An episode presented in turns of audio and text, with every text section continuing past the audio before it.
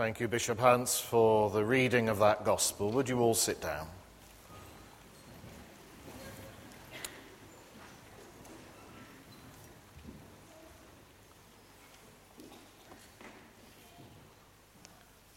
A text from that gospel reading Make up your minds not to prepare in advance, for I will give you words and a wisdom that none of your opponents will be able to withstand or contradict.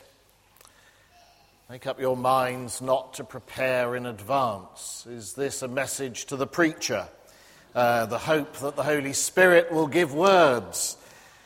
Make life a lot easier for preachers, I suppose. But um, Jesus, of course, is addressing believers who are going to be called before a court of law who are going to be arrested, who are going to be persecuted. And what he's saying is it's not the cleverness of their arguments which will count.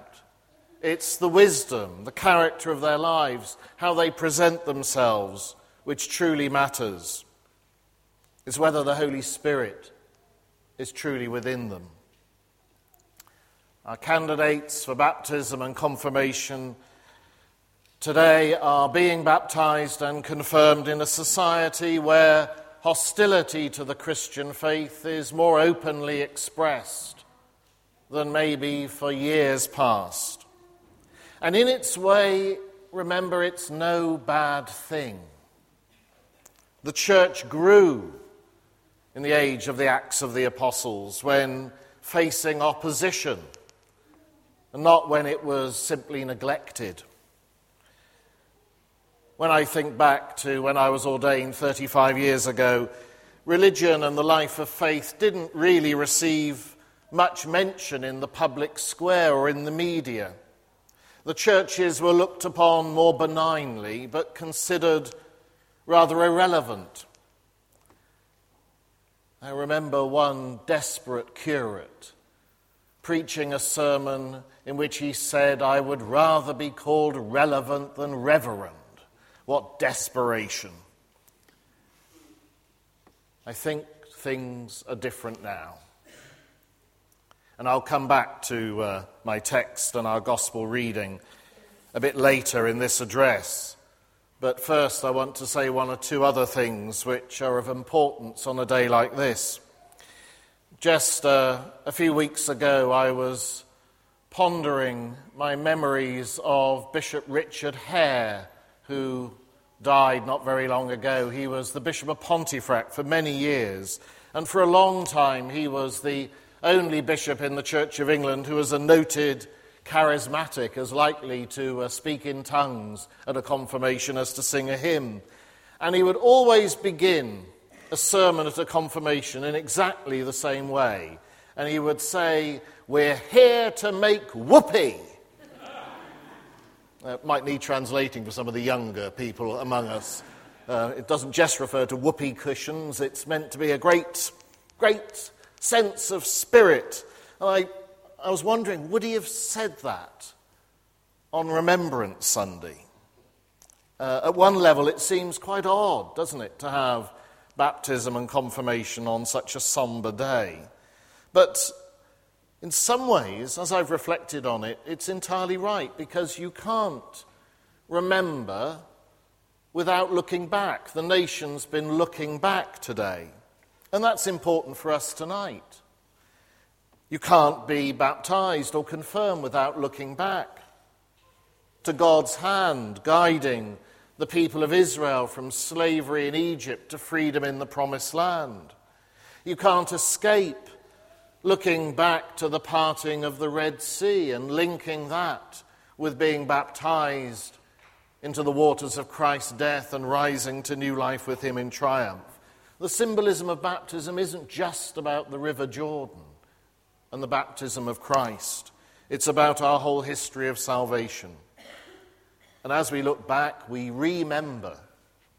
We don't dismember history into a whole host of different parts we bring it all together so that it is fulfilled in Jesus Christ, living in us, reshaping us for future service. And here tonight, around the holy table, we will do this as he commands us in remembrance of me. But baptism and confirmation propel us forward. Uh, the Christian life that's going to be lived by these young people is to be shaped by all that we're doing tonight. There's something else worth recalling on a day like this. Every war memorial in the country contains the names of those who have died, and in many, many places today, the names will have been read. We don't remember in general. We remember those who've died on a day like this in particular. And names are important tonight. I've been talking a bit with the candidates beforehand about names. You cannot be baptized or confirmed without a name. God doesn't love his world in general, he doesn't love all of you in general. He loves every one of you in particular. So much so that it wouldn't matter if no one else ever existed. And your name, of course, is deeply linked with your identity, which is why you can change your name at baptism or confirmation, because you're taking on a new identity in Christ. And our names mean a lot to us. I vividly remember a, a conversation around the meal table with our children when they were, I suppose, still quite young. And uh, the conversation was about what names they would have been called if they'd been born the other sex. And Dominic, who was uh, then aged about eight, was told he was going to be called Laura if he was a girl. Yuck, that's disgusting, he said. No, I, I well, there may be Laura's here. I apologize to you. We thought it was a rather lovely name. Um, but it was an attack on his identity. Names matter. They did to Jesus. That's why he renamed Simon as Peter, the rock, since the rock of his confession was to be the foundation of the church. But for those of you who are parents, who are going to be parents, do be careful with names. I was talking with a young couple who just had their first child about three weeks ago who said, the most difficult thing they had to do thus far in their marriage and in relation to the child was choose his name. I thought, well, they've got much greater difficulties to come, but there we are. Um, but it reminded me of an item. Uh, I love the news quiz on Radio 4, it shows how square I am. But there was, a, there was an item about a family called Day who brought their child to baptism and he was called Michael Alexander Zippity Doodah Day. and his mother said she would really have liked to call him Sunny Day, but people would have laughed. anyway, you can't make it up. Um, so let's return to our scriptures, especially to our, our gospel reading tonight, which of course begins with. Um, Jesus in the temple in Jerusalem. Some were speaking about the temple, how it was adorned with beautiful stones and gifts dedicated to God. And he said, As for these things that you see, the day will come when not one stone will be left upon another. That was, remember, that was Herod's temple. I mean, Herod really built it to the glory of Herod rather than to the glory of Almighty God. But Jesus always regarded Herod's temple as the temple of God, the house of God. There might have been all sorts of other motives in its building, in its creation, just as there have been in Christian churches down the ages. But the Lord Himself believed in sacred spaces set aside for prayer and worship but he predicted its destruction. And he predicted that its destruction would lead to all sorts of false claims about the end times. Beware, he says to his followers, beware that you are not led astray. For many will come in my name and say, I am He, and the time is near. Do not go after them. Remember that, those of you being baptized and confirmed tonight. You will come across many who will say, In Jesus' name, I am He. The time is near. Many are the sects and religious teachers who claim to have a monopoly of the truth, to know precisely what God's will is for the world, and that they know it. Do not go after them. That's because we are called, for whatever reason, and we don't know why, we're called to live in this in between time. We're still in it between the resurrection and ascension of Christ and his coming again. That's the world in which we live. We're poised between the resurrection and Christ's fulfillment of his work. And Jesus predicts wars and earthquakes and famines. Nation will rise against nation and kingdom against kingdom. Well, we know that. That's been true in every age but we are not to be terrified. The end will not follow immediately. The end will not follow immediately. And because we're living in this interim time, at the end of the Eucharistic prayer around the Lord's table, we often say, Christ has died, Christ is risen, Christ will come again. The fulfillment of all things in Christ hasn't yet happened. And in the meantime, by your endurance, you will gain your souls. And of course, it's still true for many of our brothers and sisters in Christ that they're brought before kings and governors because of the name of Jesus Christ, whom they follow. It's still true for many Christians in the world that their lives are on line for their faith. You think two weeks ago tonight of the 50 or more Christians who were worshipping in Baghdad as you are, who were killed as they worshipped. Christians in Iraq risk their very lives doing what we are doing tonight. So pray for them and give thanks for the extraordinary freedom you possess and I possess. We don't live our Christian lives so precariously. But we are tested nonetheless. How do we answer those who claim there's no evidence for the God and Father of our Lord Jesus Christ? We hear it time and again.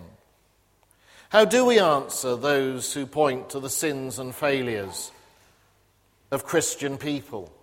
and the church down the ages as evidence that this faith that we hold doesn't transform lives. What do we say to those who say that science has displaced God and that our universe explains itself?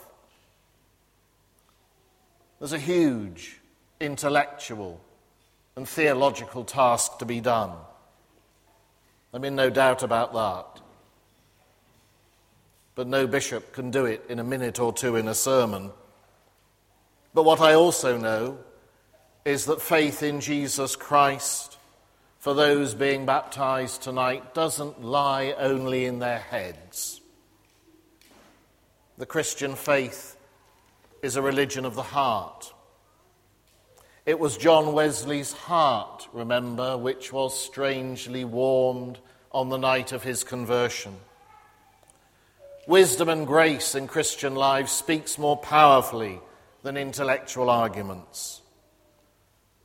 I think very few of us have been argued into faith.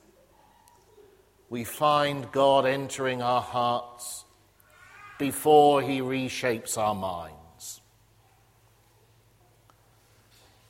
On the Pope's uh, recent visit to this country, I was delighted to read that he met a family who had an impact on me a couple of years ago and about whom I'd heard nothing since. Some of you may remember the incident. He met a family called Mizzen. You might recall that a couple of years ago, Jimmy Mizzen, then aged 16, was murdered in a local shop in his South London suburb. He'd gone with his brother to buy some lunch at the local bakery, and he was threatened for no reason. He refused to fight, and he was killed by a broken bottle. And Jimmy was a Catholic who served at Mass in his local church. And instinctively, he followed the teaching of the Lord of the Eucharist. He'd absorbed what it meant to love your enemies. He didn't fight, so he lost his life. But what impressed me and what I've never forgotten was the reaction of Jimmy's mother. She didn't demand summary punishment for the killer. She didn't say she could have no rest until he'd been hunted down and convicted. No, she said, there's too much hate, anger, and bitterness in the world, and she and Jimmy's family were not going to add to it. She actually said she felt sorry for the parents and family of the young man who killed Jimmy. They've got to live with what's gone wrong with him. We can cherish the memory of a wonderful son. It didn't make front page headlines. But it was full of the wisdom and grace of Christ. What a difference that would make to a society which grows angrier by the day and where revenge is often thought to be justice.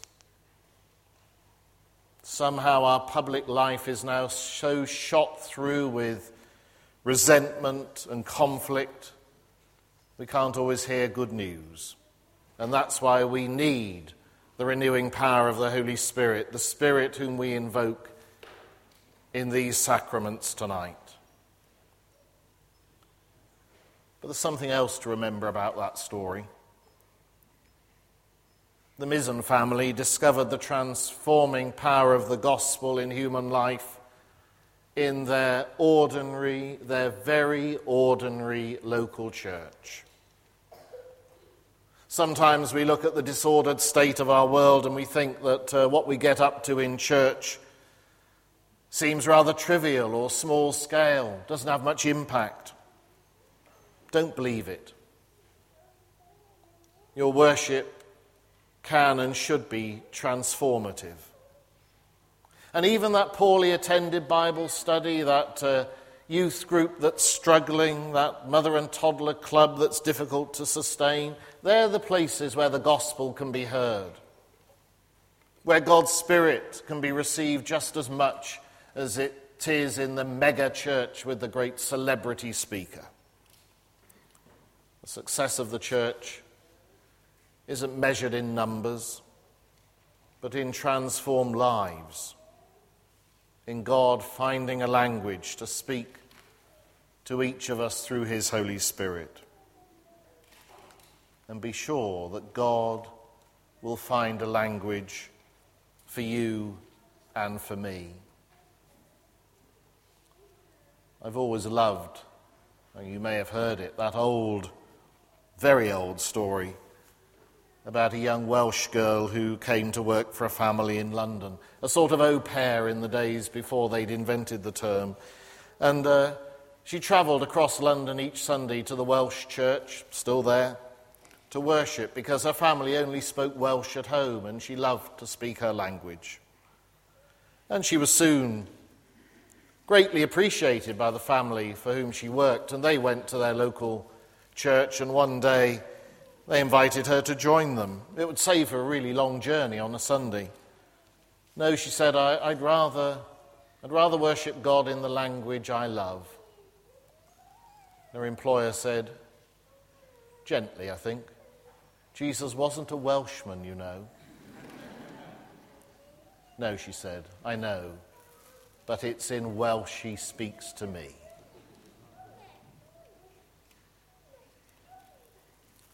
find the language in which Jesus speaks to you. There are all sorts of languages. There's the language of the scriptures, there's the language of the sacraments, there's the language of music. Most of all, there's the language of other people's Christian lives, their wisdom, their character. And I hope and pray that those being baptized and confirmed tonight will hear Jesus for the rest of their lives speaking to them in a language they know. The waters of baptism will flow over them tonight. And through the laying on of hands with prayer, the Holy Spirit will be confirmed within them. Pray for them. Pray for yourselves. Pray for me.